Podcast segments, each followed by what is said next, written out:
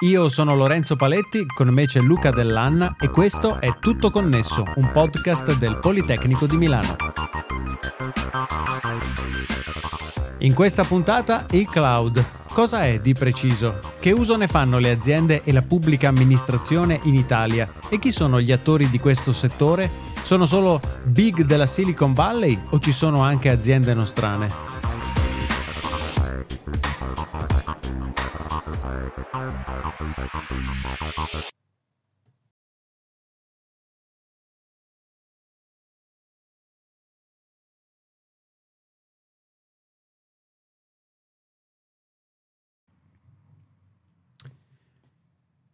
Ne parliamo con Luca Dozio, ricercatore dell'Osservatorio Cloud Transformation del Politecnico di Milano. Ciao Luca e grazie per aver accettato il nostro invito. Ciao Lorenzo, grazie a voi. E con Luca Dell'Anna, esperto di reti di telecomunicazione. Ciao Luca. Ciao Lorenzo, ciao Luca. Eh, Luca, ne abbiamo parlato inevitabilmente anche negli altri episodi di questo podcast. Viviamo in un mondo che è sempre più connesso, sempre più digitale, sempre più quantizzato, dove abbiamo a disposizione una quantità sempre maggiore di dati che dobbiamo sia processare, sia salvare, sia rendere accessibili poi a chi eh, con questi dati ci deve lavorare. E la soluzione verso cui molte aziende e pubbliche amministrazioni si stanno rivolgendo è quella del cloud. Ma partiamo da qui. Quali sono le caratteristiche di una soluzione cloud rispetto a una soluzione, come si dice, on-premise, cioè con l'hardware a casa di chi quei dati li elabora o li possiede?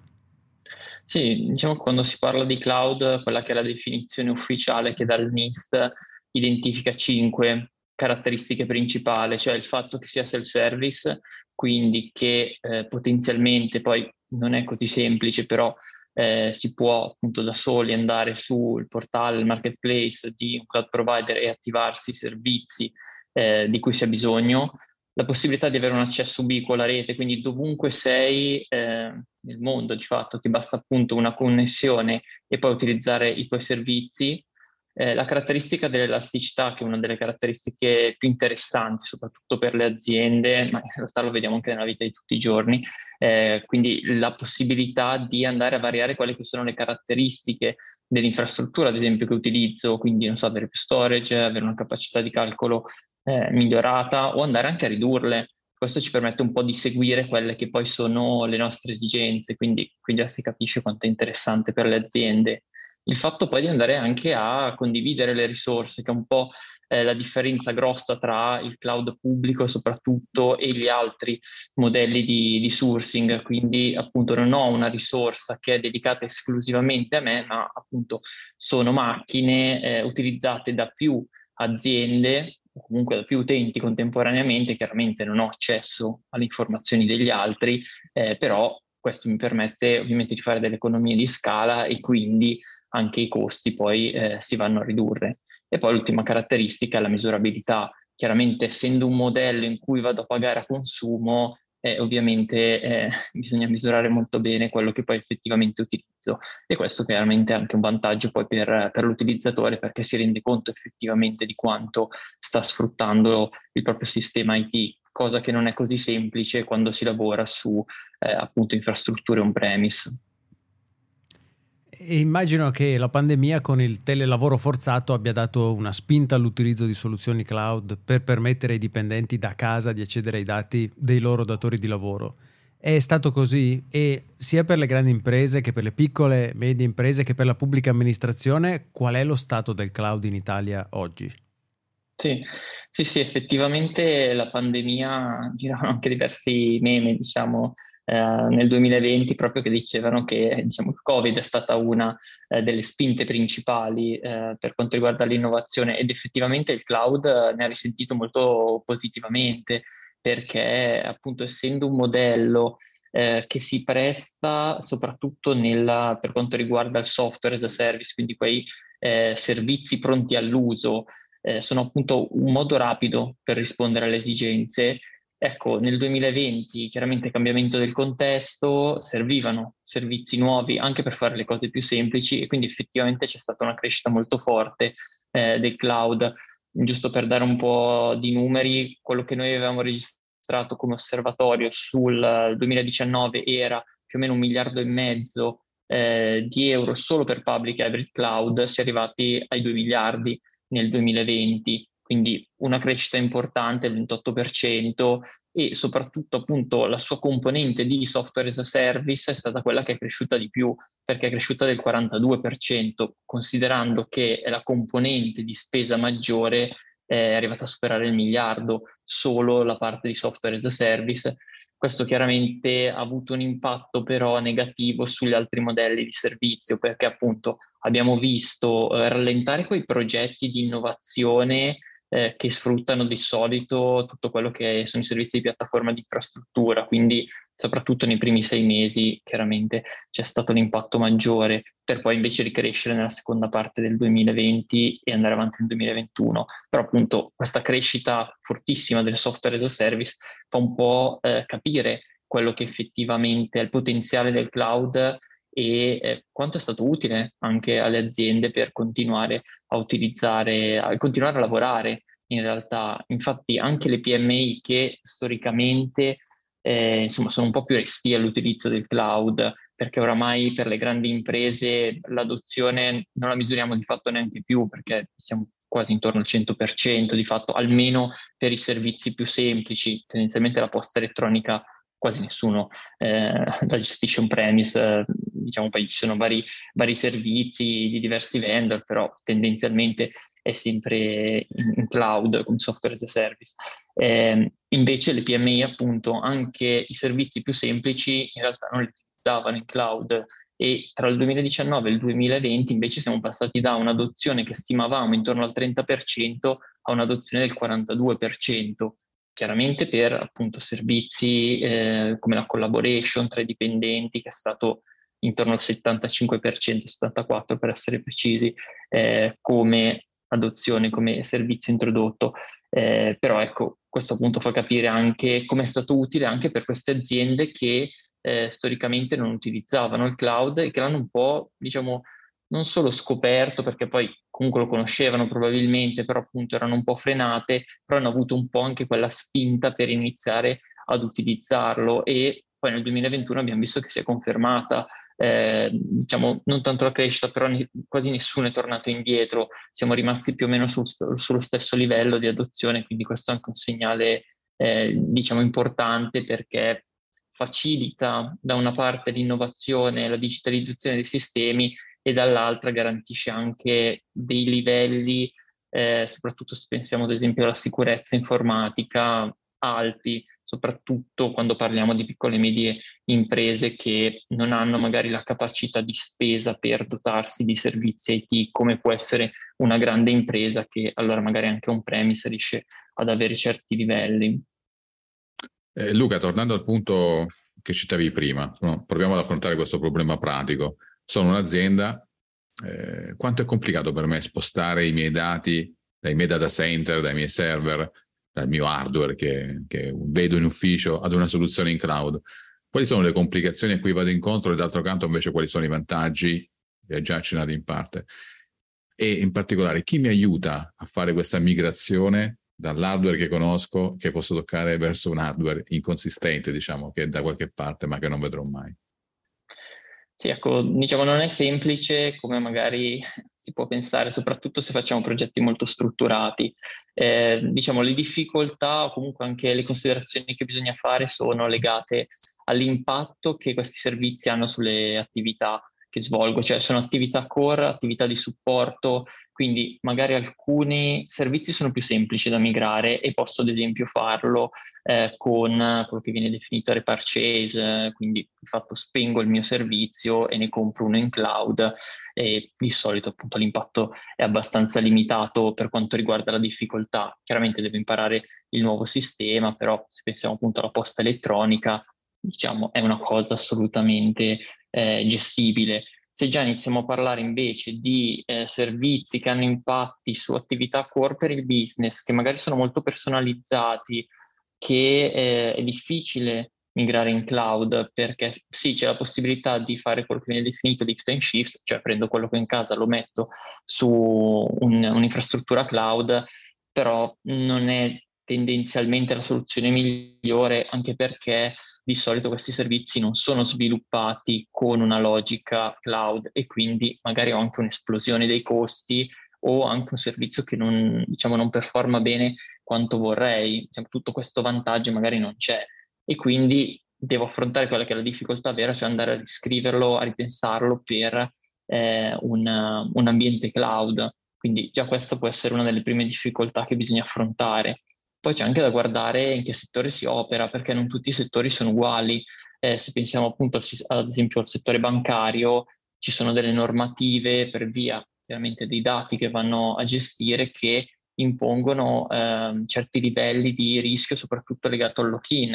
E il cloud tendenzialmente eh, è sempre stato insomma, un po' difficile da gestire in questo senso, infatti le applicazioni core, quelle che trattano i dati più sensibili in questo settore, eh, difficilmente le troviamo in cloud. Ultimamente sono nate delle banche eh, cloud native, quindi che hanno iniziato ad utilizzare servizi cloud, però appunto è una cosa a cui si sta arrivando eh, perché appunto sta un po' adeguando anche il settore. E poi ecco, una difficoltà non solo legata alla tecnologia, ma collegata è proprio quella delle competenze, perché soprattutto se voglio sfruttare eh, certi servizi, magari di piattaforma, eh, per pensiamo all'analisi dati, ad esempio, ecco, sono tecnologie nuove, quindi devo sviluppare queste competenze e questo può essere un gradino importante eh, da,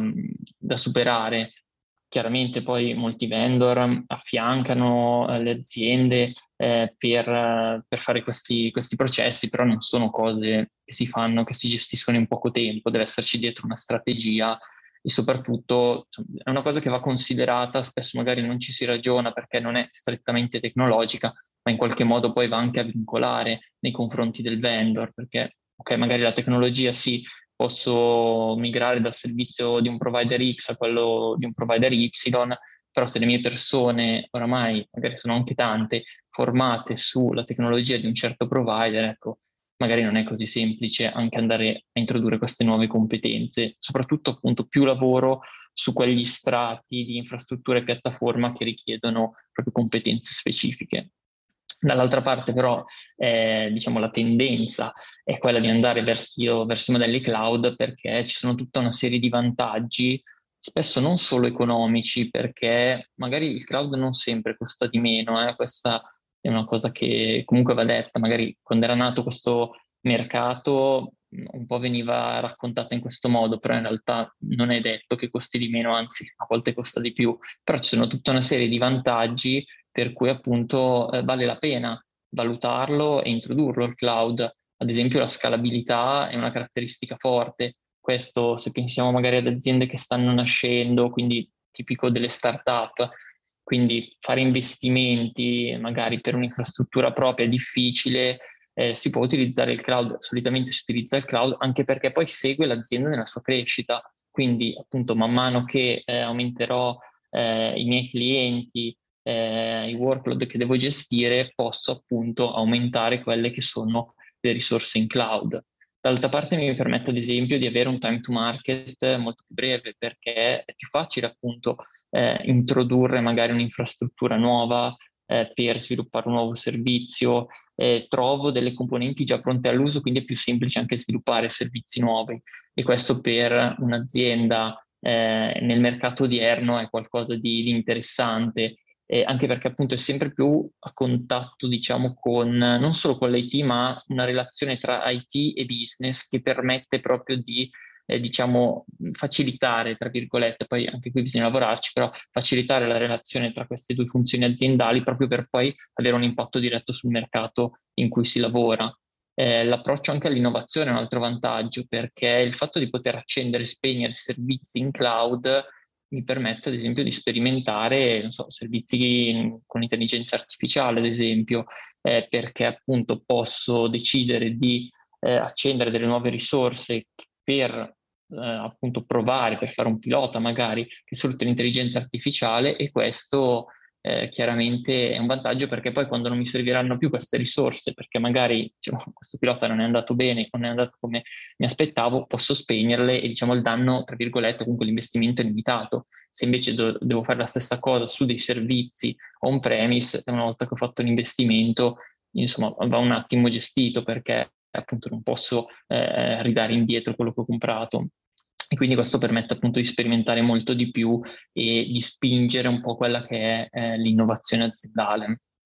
E ecco, per farmi diciamo, aiutare, eh, chiaramente posso rivolgermi ai eh, cloud provider, però c'è tutto anche un ecosistema di eh, aziende di, di, consulenza, sistemi integrator, software house che chiaramente eh, possono supportare le aziende. Eh, spesso infatti eh, gli stessi cloud provider magari eh, insomma, propongono o comunque si fanno aiutare da alcuni sistemi integrator, magari anche locali, proprio perché hanno una conoscenza del mercato di quella determinata country che appunto, permette poi di sviluppare eh, dei progetti che siano migliori o comunque più funzionali, che eh, soddisfino al meglio quelle che sono poi le esigenze del cliente.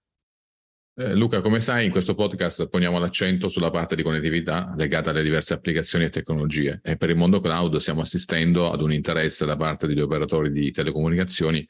ad offrire soluzioni integrate di cloud e connettività sfruttando l'evoluzione verso il cloud edge.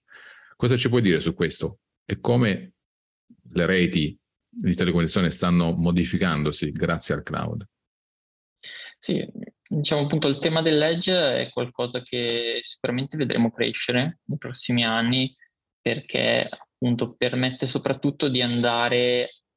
appunto di base l'edge avvicina quella che è la capacità di calcolo alla periferia della rete, quindi a dove effettivamente eh, ne ho bisogno e quindi mi permette di ridurre quelli che sono eh, i tempi di latenza. E quindi per tutti quei servizi eh, dal mondo consumer, come ad esempio il gaming, dove ho bisogno appunto di avere tempi di risposta rapidi per avere un servizio di gaming eh, utile, che funzioni bene, a tutto quello che invece è il mondo industriale, quindi eh, servizi che vanno, ehm, che hanno bisogno di tempi di risposta molto rapidi, perché appunto magari si tratta di eh, movimentare la merce eh, oppure di controllare eh, un robot in spazi dove magari ci sono anche delle persone, quindi la prontezza di risposta fondamentale, eh, è qualcosa appunto di molto, di molto, interessante. Qui è un modello che appunto si sta un po' sviluppando, eh, infatti molte telco stanno stringendo partnership con i cloud provider perché c'è un interesse da entrambe le parti, perché appunto le telco possono offrire eh, dei servizi ai loro clienti e dall'altra parte i cloud provider possono in qualche modo estendere quella che è la loro offerta rispetto al cloud centrale, ehm, in modo tale appunto da eh, offrire qualcosa eh, di nuovo. Qui appunto bisognerà un attimo capire come poi si strutturerà l'offerta perché effettivamente è qualcosa che, eh, che sta nascendo e su cui, come tutti i mercati nuovi, insomma, bisognerà un po' capire col tempo come, come si evolverà. E naturalmente se uno parla di cloud, all'uomo della strada vengono subito in mente i soliti nomi, Microsoft, eh, Google, eh, che forniscono servizi sia per l'uso del singolo utente, OneDrive, Google Drive, per fare i nomi, ma anche per le grandi aziende. Ma è davvero così? Cioè sono queste le aziende a cui mi devo rivolgere o ci sono anche soluzioni alternative, magari italiane?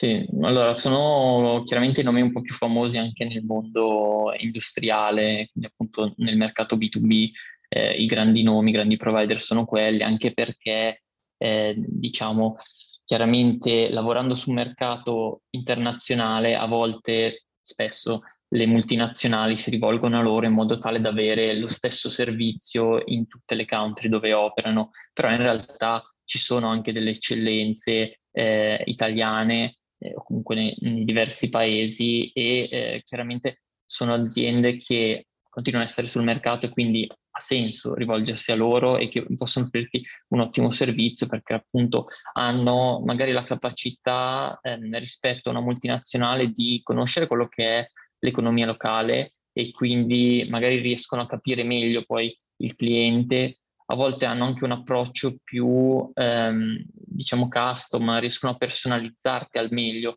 il progetto rispetto magari a un grosso cloud provider che appunto un po' per sfruttare quelle che sono le economie di scala, un po' anche per quello che è eh, il, diciamo, il, il cloud eh, in generale cercano di offrire dei servizi che siano delle commodity, quindi il più uguale per tutti possibili, questo chiaramente anche per andare a ridurre eh, i prezzi. E poi, eh, diciamo, non per ultimo, anche il fatto di essere presenti sul territorio, che a volte è qualcosa di molto importante perché se appunto magari il trattamento dei dati, per alcuni settori il fatto di avere la localizzazione eh, di quello che poi è il data center che si va a sfruttare nella country eh, diciamo, in cui si opera è un vantaggio eh, non da poco e in più anche perché appunto un po' il tema dell'edge computing, nel senso il fatto di avere magari la presenza sul territorio mi permette anche di avere dei livelli di servizio eh, adatti a quelle che poi sono le mie esigenze. Quindi diciamo, sì, i grandi nomi, magari quelli più famosi, sono multinazionali, ma in realtà c'è tutto un ecosistema eh, locale che è assolutamente in grado di rispondere a quelle che sono le esigenze eh, delle aziende. Grazie mille a Luca Dozio, ricercatore dell'Osservatorio Cloud Transformation del Politecnico di Milano. Grazie a voi. E naturalmente grazie a te Luca. Grazie a voi, a presto. Stiamo pubblicando i nuovi episodi di Tutto Connesso anche qui su Tutto Connesso 5G e oltre. La nuova serie di Tutto Connesso però ha una nuova copertina e una nuova casa. Cerca Tutto Connesso nella tua app di podcast o su tuttoconnesso.it e iscriviti per non perderti nessuna delle prossime puntate.